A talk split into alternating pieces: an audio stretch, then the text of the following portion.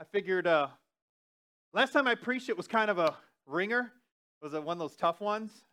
I, you know when you preach and you're like, ooh, like you, you know what I mean? And it's not because it's like condemning or I come down on you with like wrath and fire. It's just because the word of the Lord itself just speaks to your heart and you see yourself in that and you're like, I need improvement. I need growth. Lord Jesus, I need grace. And so, so this, so you know, as as I was uh, praying and seeking the Lord on this, I'm like, this is something that just needs we need to be reminded of. And so we're coming out of the passage of Romans chapter 14, verse 17. So if you got your Bibles, you can turn there. We're going to be reading out of the NIV. It will also be up on the screens for you today. And Paul gives us kind of, he's giving in, in Romans 14, we're going to even break down a few of the verses that I didn't put up there. He's just kind of giving uh, just some instructions to the Romans on, on what the kingdom of God is and what it is not. And this is what he says in verse 17. He says, uh, For the kingdom of God is not a matter of eating and drinking, but, say but, say big but, big but, but of righteousness, peace, and joy in the Holy Spirit. So it's not a matter of eating and drinking, but it is of, say this, say righteousness. Right? Peace, say peace. Joy in the Holy Spirit.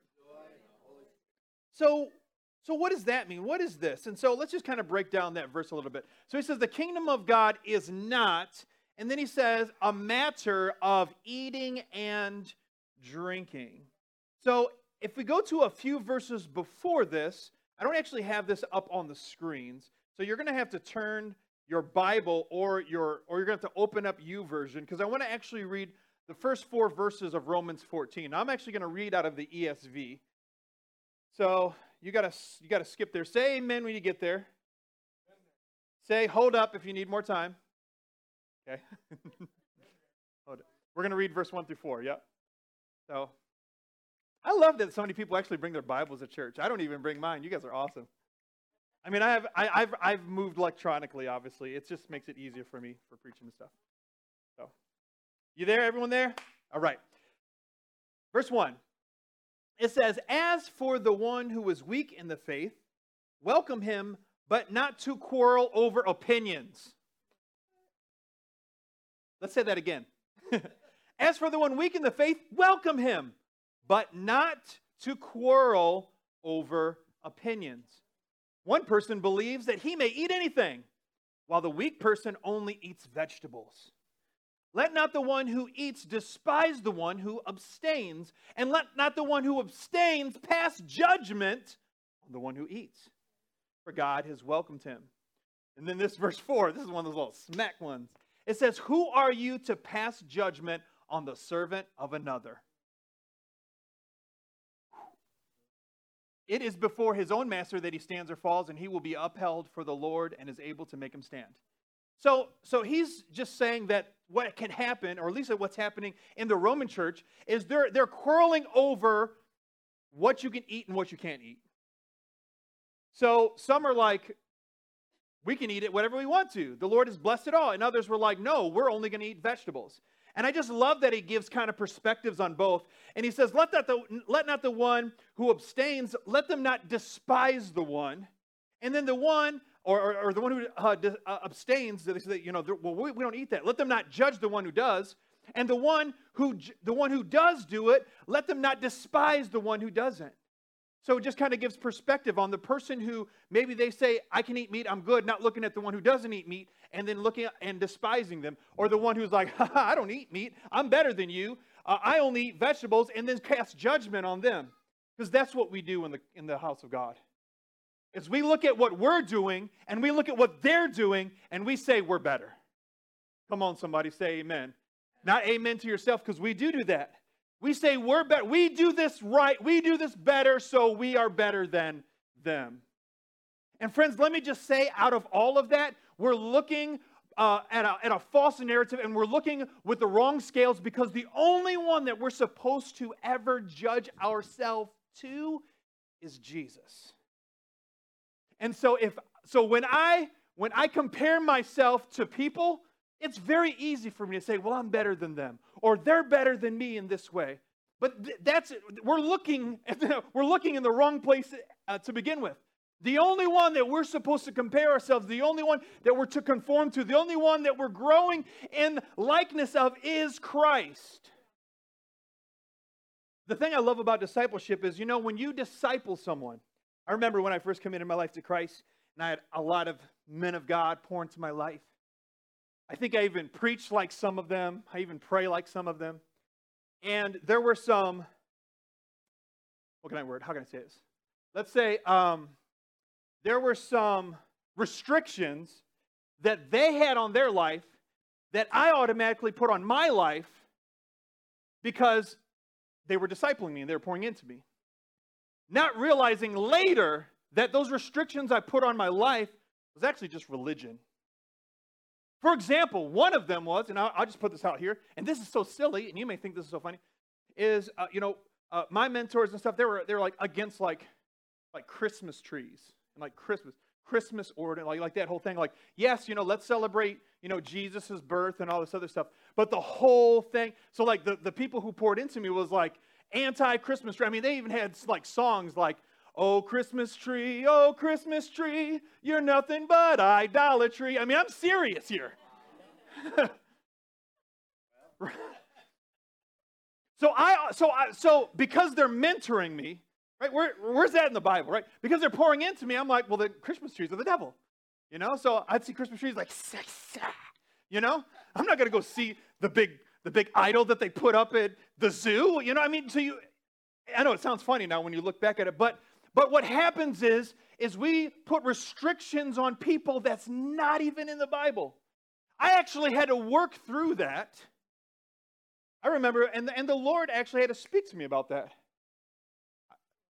You guys have heard the story, right? Probably a million times. Should I share it again? Okay, let's share it again real quick. I know I don't even have this in my notes, but it's fun. So, uh, just because it shows growth, I'm growing, getting better. You know, we're all growing, right? So um, when we first planted our church at, uh, in uh, South Toledo, we actually do a lot of different outreaches. We do a lot of giveaways. So we, we actually had a connection with Walmart, and Walmart would give us a ton of just incredible things. I mean, like the one time they gave us like 150 coats, and we're like, go give away, and we're giving away coats. And you know what I mean? They would just like give us all kinds of stuff. Well, one year they decided they, were, they gave us like 17 Christmas trees. I mean, like in the box, like brand new Christmas trees. They're like, I don't know, they must have had a like an overstock and they were like can you use christmas trees? And, and i was taught that anytime somebody offers you something as an inner city ministry you say yes. So they're like do you want christmas trees? I'm like yes we'll take them you know? And i'm like we'll give them away we'll give away all the christmas trees. So you know we're giving away christmas trees. Uh, we had a lady uh, incredible awesome woman of god who used to do all of our decorations at our church and stuff. And she said pastor josh i know you have a thing about christmas trees. You know what? I mean she said, but I think, you know, we don't have to decorate it. It'll just look nice and, you know, just the soft white lights, and we'll just put them in the foyer, and, and it'll just kind of give like a soft little ambiance. And I'm like, I can't say no to this woman. You know what I mean? She's, she's like, you know, older woman of God. Look at her kind of like a mother figure. I'm like, you can have whatever you want. If you want to do that, go ahead. You know, even though inside I'm just like cringing, you know. And uh, so she does that or whatever. I come into the church, and what happens is, is this big Christmas trees in the back of our sanctuary. I mean, our sanctuary uh, at our Waterville or at our South Toledo campus uh, has a, a 20, 25 foot ceilings. And so there's this big, huge 15 foot Christmas tree in the back. And so I walk in, I'm like, what the heck is this idol doing in my church? You know, I mean, that's what I'm thinking. I didn't say it. And uh, so she was like, she was like, Pastor Josh, I tried to fit it in the foyer. It was just too big. so this is the only place we could put it. So I'm like, okay, you know, whatever and stuff. And so uh, I remember, so we, we used to have Tuesday night prayer at our, uh, they still have Tuesday night prayer there. And, uh, and I remember I was praying there, and I'm just praying and listening and quiet before the Lord. And I heard the Lord say, I'm not offended at this Christmas tree. Why are you? and I was like, I don't know. and I had to do some soul searching. Come to realize what happened was, was I put a restriction on myself that wasn't even mine. I put, I put a belief on myself that wasn't even biblically accurate. And so after obviously that, then they have like, now there's like four Christmas trees on in the sanctuary, you know, when Christmas time happens, there's like two on the stage and two in the back. And so, so yes, I got delivered from from the Christmas trees. But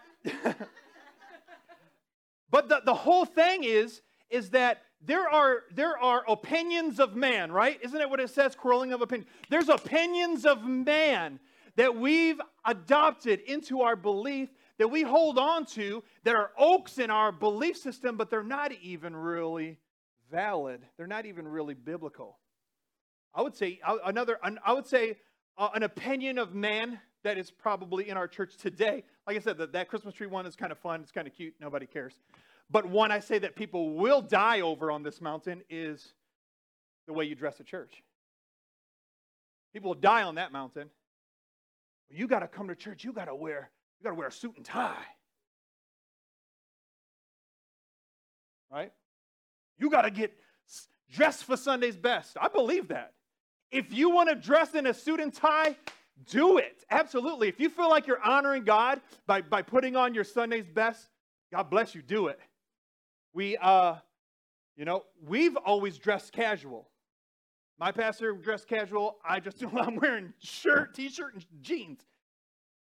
Because we don't ever want anyone to ever feel like they can't come, especially at our South campus. I mean, we would have we'd have drunks walking off the street, like smell like straight alcohol, barely awake, coming in. And if I was dressed in a suit and tie trying to greet somebody walking in on the streets, how does that make you? You know what I mean? Like they would feel like they're out of place. And we used to have, I mean, there was some older gentlemen in our, at our, uh, I remember James, man, he used to sit in the back corner on the left. He would wear a suit and tie every Sunday because he wanted to dress in a Sunday best. God bless you, do it, man. Dress how, you know. But for me, I, you know what I mean? And so, so that is a huge debate. And then some people are like, well, you can just come as you are.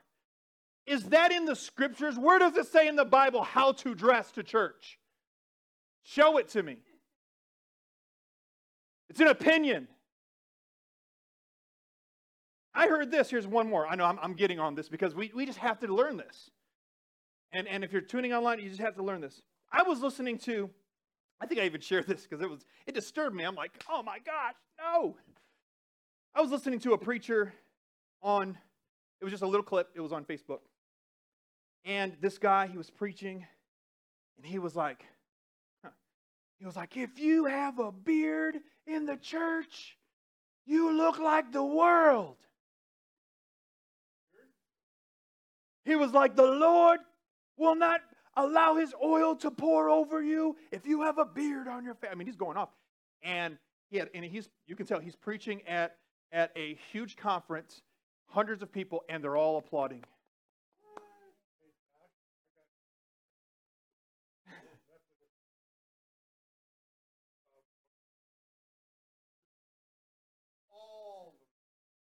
Exactly. So Jesus Christ himself wore a beard. How do I know that? It said because they pulled his beard from his face. If a beard is good enough for Jesus, come on. Say opinion of man. But this is what's so scary, friends. This is what's so concerning is that the church have adopted all of these beliefs. And, and, and they're preaching them with, with such passion. And they're not even in the Bible. They're not even of God. And so that's why this whole, we're talking about joy in the Holy Spirit. He says, for the kingdom of God is not a matter of eating and drinking. So they were having debates on food back in, back in, their, in their days. You know, one, one eats meat, one doesn't eat meat. They have this whole thing. And so we still have debates today. We still have beliefs today. We still have things where people are trying to work through this thing. There are a lot of people that will tell you, you got to do this. You have to do that. Is it in the Bible? Is it in the scriptures? Or is it rules of man? I remember when, when I, again, when I first came to Mount to Christ, there was all kinds of weird, wacky stuff that I adopted as part of my faith that I actually had to weed out because it was actually idiotic traditions of man, stupidity. We talked about this stuff, right? I mean, we've, we've told Jeremy some of this stuff, dude. He just like cracks up laughing. Like seriously, I mean, it's so funny. But you know, in you know, when you when, when I committed my life to Christ, I mean, I'm talking about you know, I lived on you know, you know, drugs and street, knew nothing about church, wasn't raised in church. So for me, every little thing about God or people were speaking into my life, I was grabbing a hold of. I mean, seriously, like like stupid little things like Lucky Charms is bad. Seriously, isn't that isn't that ludicrous? Well, they're not blessed little marshmallows. People would tell us this stuff. We're like, guess we're not eating Lucky Charms. I eat Lucky Charms now because I'm free. We're in the Bible to say, Thou shalt not eat thy Lucky Charms. Doesn't. I actually feel closer to my heritage when I eat Lucky Charms, you know? he wants me Lucky Charms. I mean, I've got, you know. you know, I'm, I'm, I mean, the majority of, of my heritage is Irish and Polish, so, so he wants me Lucky Charms. So, anyways, the kingdom of God is not a matter of eating and drinking.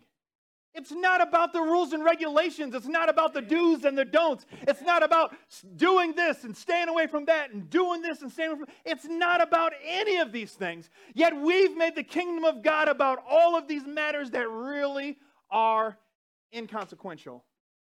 When we stand before the Lord, He's not going to say, You did such a good job staying away from Lucky Charms. It's the dumbest thing I've ever. no. Look at your neighbor say, no. No, it's no, no. oh man, we like to add to the Bible. Think of this. I mean, for thousands and thousands of years, people have been adding to the Bible because what it does is it gives you control over people and it makes you look better than them. And that's exactly what it is. It is a religious spirit.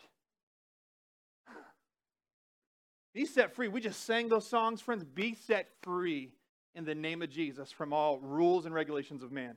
I'm not talking about I'm not talking about the word of God. I mean the word of God is very clear on what is sin and what to, to abstain from. And then there's all of these other things that we abstain from which come on people. You get it? You feel it? What Paul is saying is the kingdom of God is not about rules and regulations, right? Or judging others. It's not about religion. It is sad. It is so sad that we are, are now perceived in our world as the ones who are judgy. Isn't that sad? So sad that the church has a reputation of being judgmental. Because we try to put restrictions on people who aren't even saved. Right? That's like me trying to tell your child what to do. That doesn't fly. That's not my child. Me trying to tell somebody else what to do if they're not even a child of God is foolishness. right? I mean, you have to have you have to have relationship with God before you can start saying, well, these are things I'm going to do, these are things I'm not going to do. Right? Uh, a lady at our, at our South Toledo campus, uh, her name is Star, incredible uh, young woman. I mean, just doing fabulous for the Lord, has been serving the Lord faithfully for about three, three and a half years. And she said she tried this church thing for years. And she would get on and fall off and get on and fall off. And she said, she, she said she would try to do good, like she'd try to get off drugs, she'd try to stop drinking, and she would do all these things, and then she'd find herself going back. I said, Well, Star, you know, you've been serving the Lord now for about three and a half years. What changed? She said, Relationship is what changed. She said, It wasn't about me trying to do all these things. She said, I actually have a relationship with God now. Come on, somebody. Because relationship is what happens, right? When you have a relationship with somebody, you don't want to offend them. I mean, if you truly love God, I mean, truly love Him with all of your heart, you don't want to offend Him. So you're so if you abstain from sin, it's not because you found religion, it's not because you want to look good in front of people, it's because you want to please your Father. And that is the that is the true thing. Because you can look good in front of everybody. I can look good in front of all of you guys and go home and be a complete hot mess. But you know what? I couldn't hide it because my wife would tell all y'all. you know she would. but when I'm in relationship with God, I want to do what's right before him even if nobody's looking. Right? When I'm all by myself. Because I love him. I love I love what I love what um, Joseph said. He said when, when he had, a, he had uh, Potiphar's wife grab him by the shirt and say, Have sex with me, lay with me, you know, whatever translation you're saying. I mean, could you imagine as a man having this, you know, and you're a single man and you're a stud, because that's what it, he was, he was a stud. I mean, he was good looking, right? I mean, he was, think of like, I don't know, think of like Thor or something, I don't know, or, you know, Chris Hemsworth, you know, can you imagine? I mean, you got that guy in a loincloth cleaning your house. Every day you're looking at him like, mm, mm, mm. Seriously, come on, can we be, can be honest? Like she was looking at him, he's, she, he, he's cleaning the house, and she's like, mm. And her husband was off doing his stuff, and she came up, it said every day she approached him, have sex with me, have sex with me. This is, come on. And he said, no, no, no, no, no, no, not going to do it. To one point he was out and they were alone. She grabbed him by the cloak and said, lay with me, have sex with me. And he said, he said, my master has withstained everything He's, not, he's given me absolutely everything I've ever asked for. The only thing that he's withstained me from, the only thing he's, he's held back from me is you. He, and this is what he said. I love this. He says, Far be it from me not to sin against my God in that manner. Now, if he didn't have a relationship with God, any other man would be like, come on, baby, let's go. You know, like, like let's go hide behind the stable. We can do this. It'll be all hidden. Nobody will know. But he had a relationship with God, and he said, I'm not going to sin against my God in this manner. I love that. I, I, see that man, I see the integrity. I'm like, yes, Lord, that's, that's what I want my heart to be. That even if I'm in, if I'm in the inclination of sin and sin is surrounding me and is trying to snare me and trap me, that I would say, God, I don't want to sin against you in this manner. And then what did he do? It said he ran. He fled. he ran. You know what? There's some sin you got to run from. you got to run from it. Right? In the scriptures, I mean, I'm way off base, but here, let's keep going in the scriptures, right? It says, flee from youthful lust, right? Young men, that's not the, that's not the sin you want to stand toe to toe with. Lust, perversion, sexual immorality, right? That's not the one you're like, I'm going to stand strong, I'm going to stand firm. No, run. run. Run, baby, run. Just get out of there. Let go. Just flee. Run. You can't catch me. Because that ain't the one that you're going to win. That's not the one that I want to win. That's, I can't. I'm going to run. Because if I think I'm going to stand, if I'm going to try to stand against that thing, that thing's going to pounce on me, right? You still with me? Not about religion. It's not about looking good on the outside. It's not about performance and doing all the right things. The problem with the church is we try so hard to look good on the outside. We try so hard. I don't want to look good on the outside. I want to be godly. I want to be godly on the inside. Jesus rebuked those who tried to look good on the outside, didn't he? He rebuked them. This is what he says in Matthew chapter 23, verse 27. You guys still with me? He says, Whoa. Sorry. I'm a 90s kid. I used to watch Saved by the Bell. Every time I see whoa, I think of Joey. yeah, he's like, whoa. You know, I just. Woe to you, teachers of the law and Pharisees, you hypocrites! You're like whitewashed tomb, which, it's highlighted, look beautiful on the outside. You look good.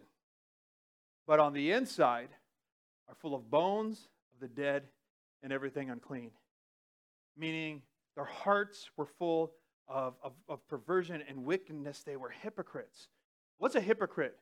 A hypocrite is somebody who says they do one thing, but they actually do another. Right? So, so the Pharisees were telling them to do all of these, right? There's 613 Levitical or uh, uh, Jewish laws. So they're telling them to do all of the laws, follow every rule and regulation, yet themselves they're breaking them. Say hypocrite. Look at your neighbor, say hypocrite. No, no, don't do that. No, don't do that. don't, don't do that. They were looking good on the outside, but on the inside, God knows. God saw the heart. So Paul talks about this whole thing. He talks about the law versus the spirit. Right? You go through the book of Romans, it's going to talk about these things. It's going to talk about the law and how it's like, and he actually uses terms like this. he, he says, when he's talking about the law, he says, the, the law wants to keep us subjected. The law wants to actually keep us, and he uses this term, slaves. And he says, and then he goes on, he says, where the Spirit wants us to be free. So the law wants to keep us slaves, but the Spirit wants to set us free. And again, the law is following the do's and the don'ts, right? Like I said, there's 613 Jewish laws that they used to have to follow.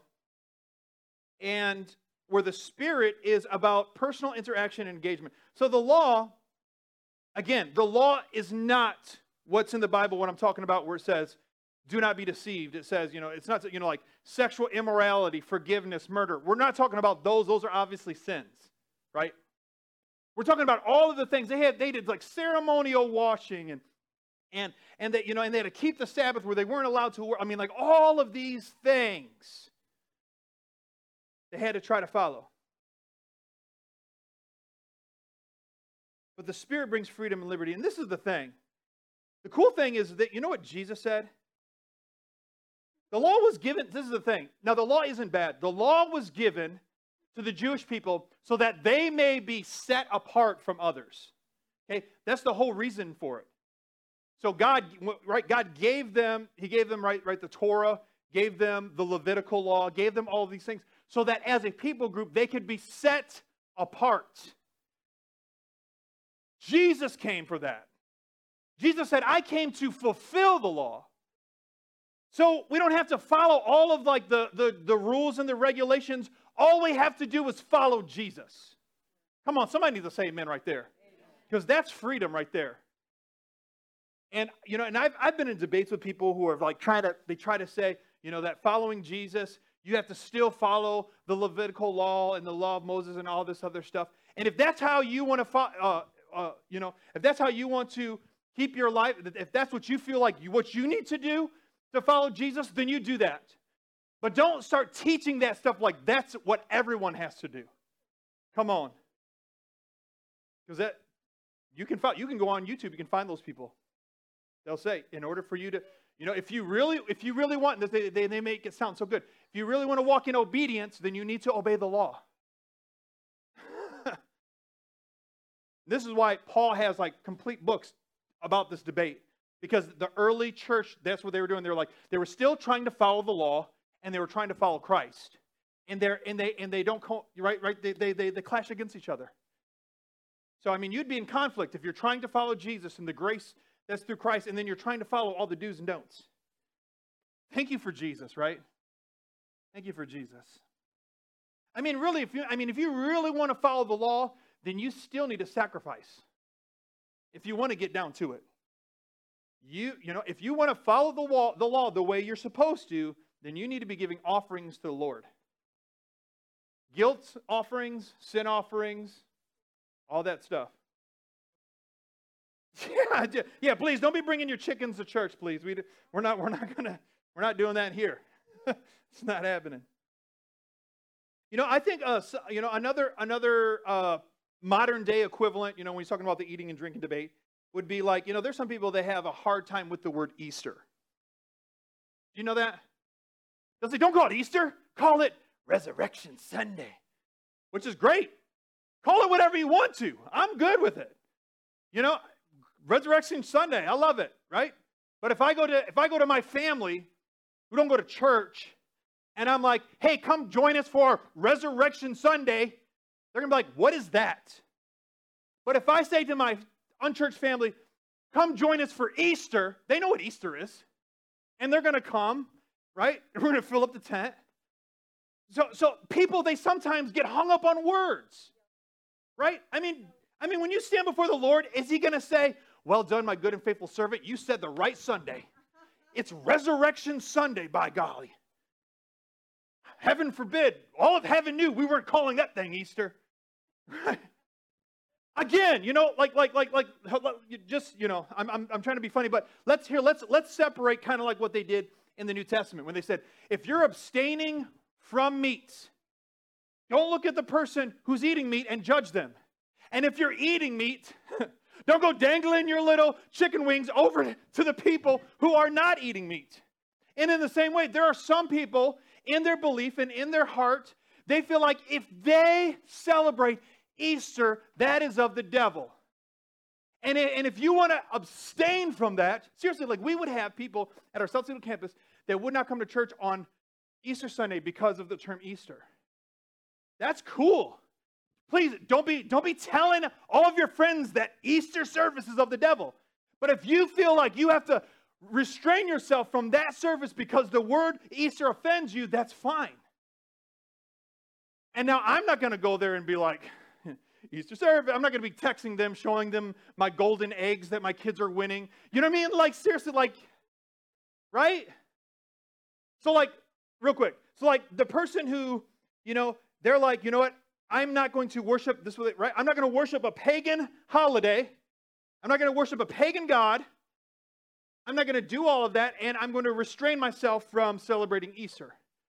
But instead of getting chocolate bunnies, now you're giving them chocolate crosses. But that's fine. Okay, I, I know, I know. It's kind of funny, but it's but it's fine, right? Cadbury eggs, come on, man, you can't get rid of those. right? So if they're if they're abstaining from that, I'm not going to look down at them because in their hearts they believe that's a pagan holiday and I don't want to worship a pagan god. So in their hearts, their their their heart is, is believing we're honoring God by not participating. That's great. Well, other people over here are like, we don't worship pagans. We don't worship the Easter bunny. We worship Jesus, and I just want my kids to have free candy. And that's their belief, right? Like we're going to love on Jesus on this day. We're going to worship him. We're going to celebrate he was resurrected. Uh, you know, this is the day we choose to celebrate his resurrection.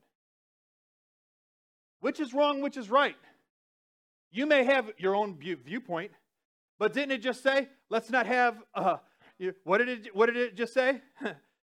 right? That we're not going to be fighting over these things. We're not going to argue over opinions, right? Because that's what it is. Right? That's what it is. There's some people, they believe in their Christian walk that they want to follow the Jewish traditions and they want to celebrate the Feast of Weeks, the Feast of Tabernacles.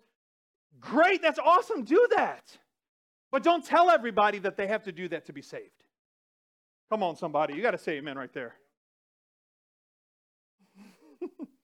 because then what we're doing is we're putting restrictions on people. It's just like in the New Testament where they're like, in order for you to be saved, you got to be circumcised.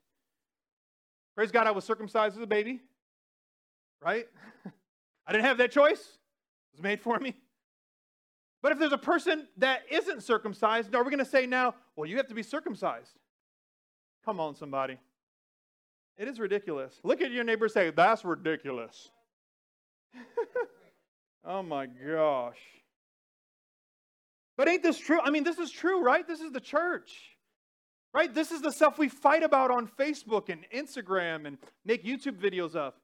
And then we look like complete morons because the world sits back, looks at us argue and say, and that's why I'm not in the church. And that's why I'm not a Christian. And that's because I don't want to be a part of that foolishness. Because the kingdom of God is not about eating, and drinking, but it's about righteousness, peace, and joy in the Holy Spirit. That's what the kingdom of God is about. So let's get into that.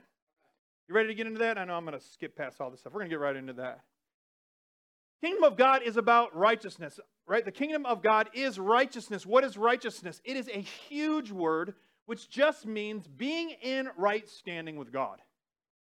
So if you hear the word righteousness, there's the definition under it. Being in right standing with God.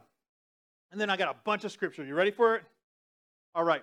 Isaiah chapter 64, verse 6 says this, right? So Oh. Okay, here we go. Isaiah chapter 64, verse, sorry, I laughed because you're, you're going to hear why, why I'm going to laugh here. Verse 6, it says, it says, All of us become like one who is unclean, and all our righteous acts are like filthy rags. We all shrivel up like a leaf, like the wind of our sins swept us away. Now, I laugh because the NIV is so cute in saying, like filthy rags. It's so cute. Look at say cute. So cute. I mean, it's just so soft. Because you know what that word actually means in the Hebrew? That word filthy rag could be translated to the word maxipad. Because what it's saying, right? This the word has to do with a woman's menstrual cycle. So it's saying our righteous acts, right? Us trying to do all of these things to to try, right? Our, our righteousness, our acts of righteousness, to God look like maxi pads. Right? I mean, so in the in the in the Jewish culture, they used to have it was a menstrual rag, is what they would call it. So that term is a menstrual rag. So think of that. That's why I laugh because I'm I'm just like Isaiah. I mean, I mean comparing our trying to do all these works to a maxi pad, you know, and obviously it's the word of the Lord. And, and so, so righteousness is not our works. Say it's not our works. It's not our works. This is why we, Romans chapter 13, verse 14, right? But rather clothe yourself with the Lord Jesus Christ and do not think about how to gratify the desires of the flesh. Friends, what our righteousness is, isn't doing all of the good stuff. Righteousness, being in right standing with God, is actually you clothing yourself with Jesus. That's what righteousness is. I mean, they sing it in some of them old hymns, right? That righteousness is what? Christ in me. It's not what I do and look good on the outside. Come on, someone, that's good. Now, you do the stuff, you do good acts, you serve people, you love people because you love your Father, not because you're trying to build a righteousness credentialing, right? You're not trying to put, you know, money into your righteous bank account. Sorry. Sorry. I get these visual pictures and I'm like, ah, I'm I to myself. Sorry. Hebrews chapter 12, verse 14. It says, Make every effort to live in peace with everyone and to be holy. Without holiness, no one will see God. What did I say? Righteousness is being in right standing with God. Right? So it's so it's you you putting on the Lord Jesus Christ, you clothing yourself with Christ, you being in communion with your heavenly Father. And so when you actually commune with Christ, when you clothe yourself with Christ, you become holy because of what Christ has done. Right? Amen? I'm teaching good doctrine here, friends.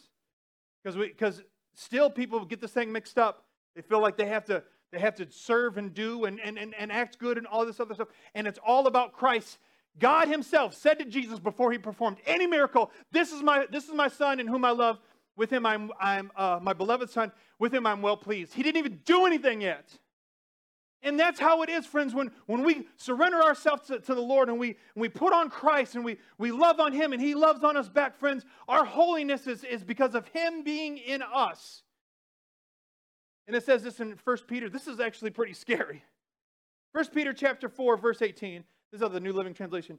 It says, and also if the righteous are barely saved, what? That'll preach. You want to chew on something for the rest of, the, of your of, of your of the summer, right? If you if you are righteous, if you're in right standing and you're the best one in the group, you're barely saved. Barely. Look at your neighbor say, barely. barely, barely saved. What?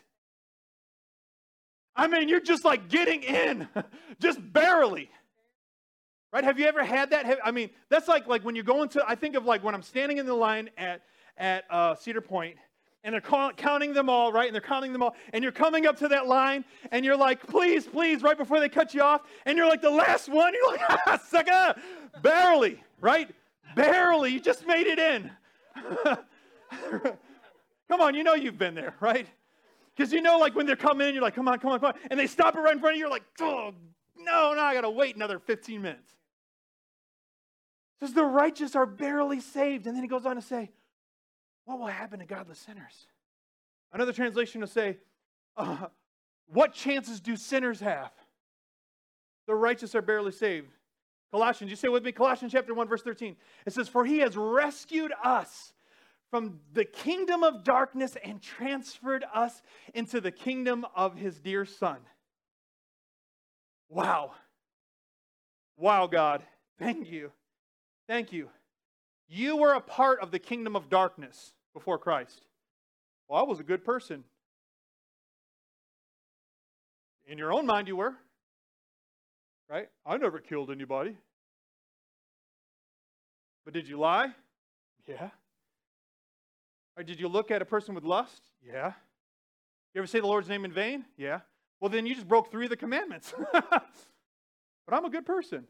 Yeah, you might be, you might think you're good, but but your actions, my actions was were totally offensive to God. Ooh, got all quiet in here. It's tight, but it's right. 1 Corinthians chapter 15, verse, 5, verse 50. I love the scriptures because, like I said, I'm not preaching my opinions, friends. The scripture preaches itself. 1 Corinthians chapter 15, verse 50 says, I t- declare to you, brothers and sisters, flesh and blood cannot inherit the kingdom of God. It don't matter how good you do your stuff. You could be the absolute best servant in this church. You could serve, serve, serve. I mean, you could serve until your hands fall off. Right? Until your feet fall off. But if you aren't in intimate communion with, the, with our Father, your righteous acts are filthy rags. They're not going to save you. You're not going to say, but God, I did all this good. So it's righteousness. Okay, let's continue on. Peace. Okay, here we go. The kingdom of God is of peace. So the kingdom of God is righteousness, peace. Mark chapter 4, verse 39 says, Then he rose and rebuked the winds and waves and said to the sea, I love that song. Peace be still. Peace be still. Say the word, Lord, and it will. Romans chapter 16, verse 20 says, The God of peace will soon crush Satan under your feet. The grace of our Lord Jesus Christ be with you. The God of peace, right? It's of righteousness, right standing with God. The kingdom of God is of righteousness, of peace. You can, you can uh, be in the middle of a storm, in the middle of the waves, in the middle of the crashing of, of things that are coming upon your life, and do you know that you can have peace? Because your peace isn't circumstantial. Your peace isn't relied on your, on your income. Your peace doesn't rely on your marriage. Your peace doesn't rely on your children. Your peace doesn't rely on your home. Your peace doesn't rely on your car. All of these things can affect and cause us to obviously not have peace. But if you truly have peace in the depths of your soul, it's because you have clung to the rock, Jesus Christ. And when things are shaken, you're not shaken. Right? When you blow out a tire, you don't go off and binge, do a three day binge on crack because you blew a tire out. I mean, it's funny, but that's what happens, right? Because you didn't put your peace on the rock. right? If somebody breaks in and, and steals your car or, or, or your house burns to the ground. You can actually have peace in the middle of your storm because your security was not found on that house. It was on Jesus. You guys with me? Philippians chapter 4, verse 7. Check this out. This will blow your mind. Blows my mind. It says this. It says, and the peace of God, which transcends all understanding. What? Will guard your heart and your mind in Christ Jesus. It transcends our understanding. That blows my mind. Mind blown. You can have peace which transcends your, your ability to try to think about it. That's why, I mean, have you ever had like terrible things happen in your life and you're just like, I'm okay with this? And people have said, What what is going on? How are you? Because you're like, because I have Jesus. And yeah, my circumstance sucks. But Christ has been faithful and he's going to get me through this. Come on, somebody. John 14, verse 27 says, Peace I leave you. My peace I give you. I do not give you as the world gives. Do not let your hearts be troubled. Do not be afraid. The world offers peace, but it's circumstantial, right?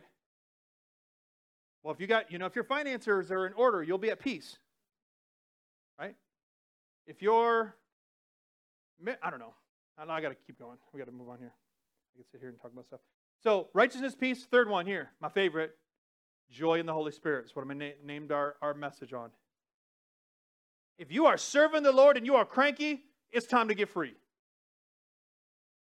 Right, seriously, like there should be no reason for crankiness in the kingdom of God. Why are you so cranky? yeah, Okay, yeah, get some, get some more sleep. because truly, if you are a part of the kingdom of God, there is joy in being in the kingdom of God. I'm telling you, as someone who's tried different drugs and tried different situations and different scenarios, and once I encountered Christ and encountered the Spirit of the Lord, friends, I, I haven't went back because of the joy that is in God. Seriously, friends, before I committed my life fully to Christ, I had an encounter with God when I was like 16 years old, 17 years old. I think I was 17 years old.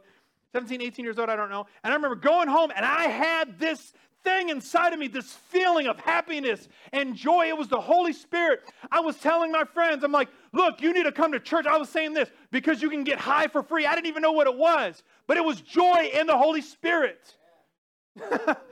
Seriously, I mean, I'm bringing like all my druggies to, to, to, church. They're all getting touched by God, and some of them came to Christ, and some of them went back. But but but there was I didn't even know how to explain it because there is joy in the Holy Spirit. There's joy in the Lord. One of my favorite Psalms, Psalm 16, verse 11, it says, You will show me the path of life. In your presence is fullness of joy. At your right hand are pleasures forevermore. Come on, somebody. So good. First Thessalonians chapter 1, verse 6. It says, But you became imitators of us and of the Lord, for you welcomed the message in the midst of severe suffering with the joy given by the Holy Spirit the Holy Spirit. I've got J O Y, joy in the Holy Ghost, right? I mean, come on, someone. Romans chapter 15, verse 13, it says, May the God of hope fill you with all joy and peace as you trust in him.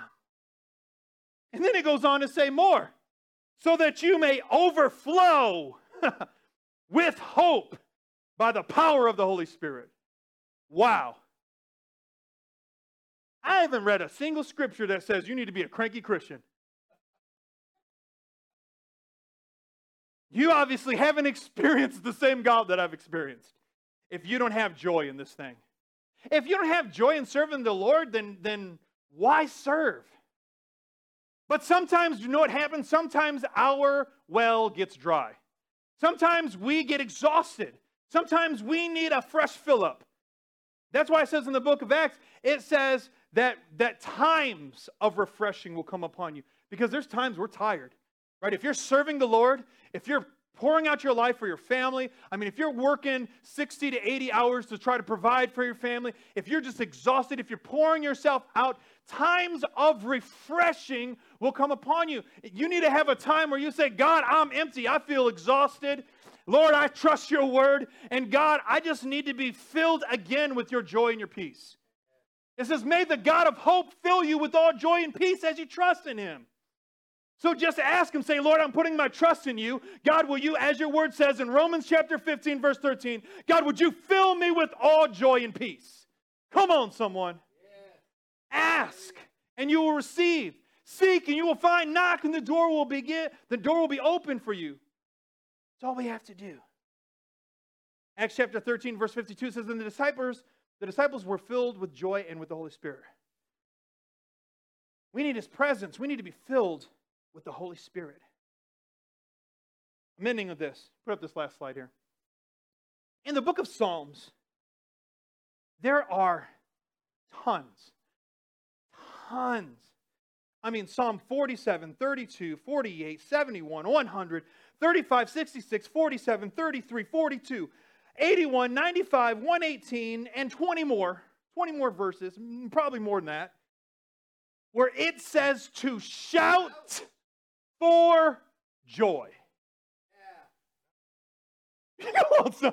not shout for grumpiness, not shout at your spouse, not shout at your child, not shout at the person who cut you off, but to shout for joy. There's something that can, I don't know why, it just works. There's just something spiritually significant when you, as a person, out of the abundance of your mouth, proclaim the goodness of God to God in a loud fashion. I don't know. I don't know why. I don't. I, I don't. I don't know how it works. I don't know. I, I don't know the science. I don't. All I know is there have been times I've been the grumpy Christian. And I and I've needed a breakthrough, right? needed a breakthrough. And I'm like, I go into my back room and I crank on the worship music and I just start dancing before the Lord with no one looking, right? I don't need an audience. And, and, and I just say, Yes, Lord, hallelujah, praise your name. Thank you, God. I love you. You're so faithful. And I start declaring shouts of joy. I'm going to tell you, friends, 100% of the time, I leave those settings feeling better, and I don't know why, other than I'm following the scripture that says, shout for joy. Shout for joy. Shout for joy, all the earth. Shout, shout for joy. You know, and then, I mean, just so many verses about shouting. And so, I don't know. You guys are pretty conservative in here. I mean, what would happen if we just took a moment and just did a little shout? Would you guys? what do you guys think? You want to try it? Want to give a little shout? All right, let's do it. Let's try. Why not? Oh, we got like one more minute. Let's go. So let's just, you know, yeah, you're sitting, you're we're ending this sermon here. Come to the end. Let's just obey his word for a moment. Right? Let's just entertain what his word says. And I'm going to ask you to probably do something that's outside of your comfort zone, right? Right? If you are shy like me, you probably don't let anyone hear when you talk. Maybe you're soft spoken, like my daughter. And so if I was to say, shout hallelujah, she'd be like, hallelujah, like real quiet. But I'm going to ask you to do something outside of your comfort zone. And if it is, and if you if you're loud, then then you're just like, woohoo, yay, I'm in my environment. in my environment. This is my people. I like being loud. Let's let's entertain the Lord for a moment. Let's just, you know, one of the words that they usually shout is the word hallelujah. You even see, and another word that they shout, you see this, they shout this in the scripture is Hosanna. Right? Hosanna. They shout it. Hosanna! Shouting it. So let's we're gonna try both. We'll do, we're just gonna take a moment, and I just want you just I mean, maybe you have to stand up because it, will help you. Eh, yeah, it'll, it'll just help. It'll help you just shout. Um, and I, I, don't think I've ever done this before, so bear with me. This is not, we don't do this every Sunday. So let's just try this. So we're going to do them both. Let's do, we'll, we'll do one, two, three. That way everybody can do it together. And we'll just say, hallelujah, and just hold it out. Don't just say, hallelujah, and then end it. Say, hallelujah, and try to hold it out for like five seconds. I don't know. So just give you, let's just try. I don't know. Let's just try it. I think, I think after this little bitty exercise, I think some people are going to leave happy. I don't know. And maybe it's happy because you're like, that dude's an idiot. Or maybe you're going to leave happy because you're like, man, that doesn't make me feel better for some reason. And then after that, we're going to do the Hosanna. So we'll do that. So, ready? I, I want it to be fluid, but I have to give you instructions. So it's okay.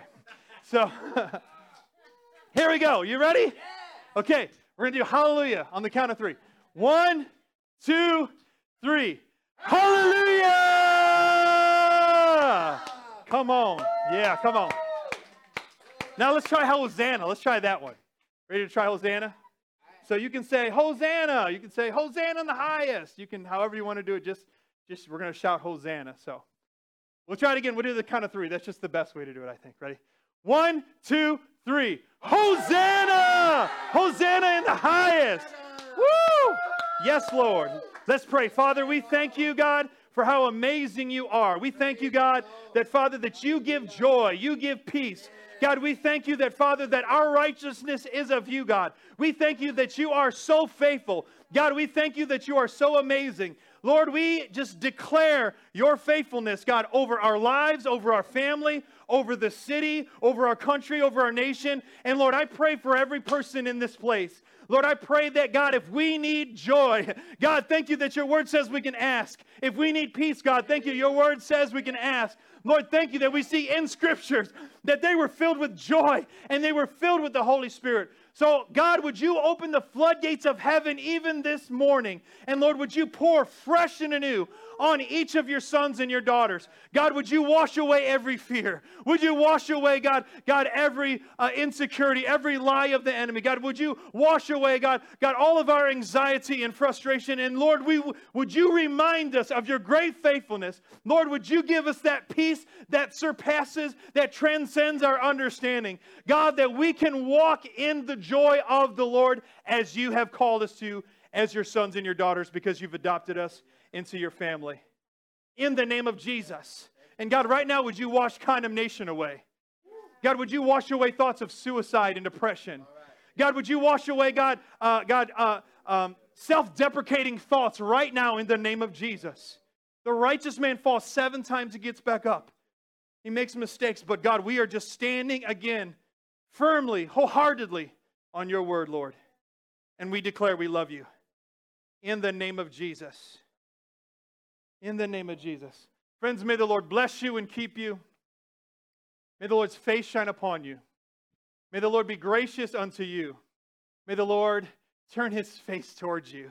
And may he give you peace. In Jesus' mighty name. And everybody said, Amen. Amen.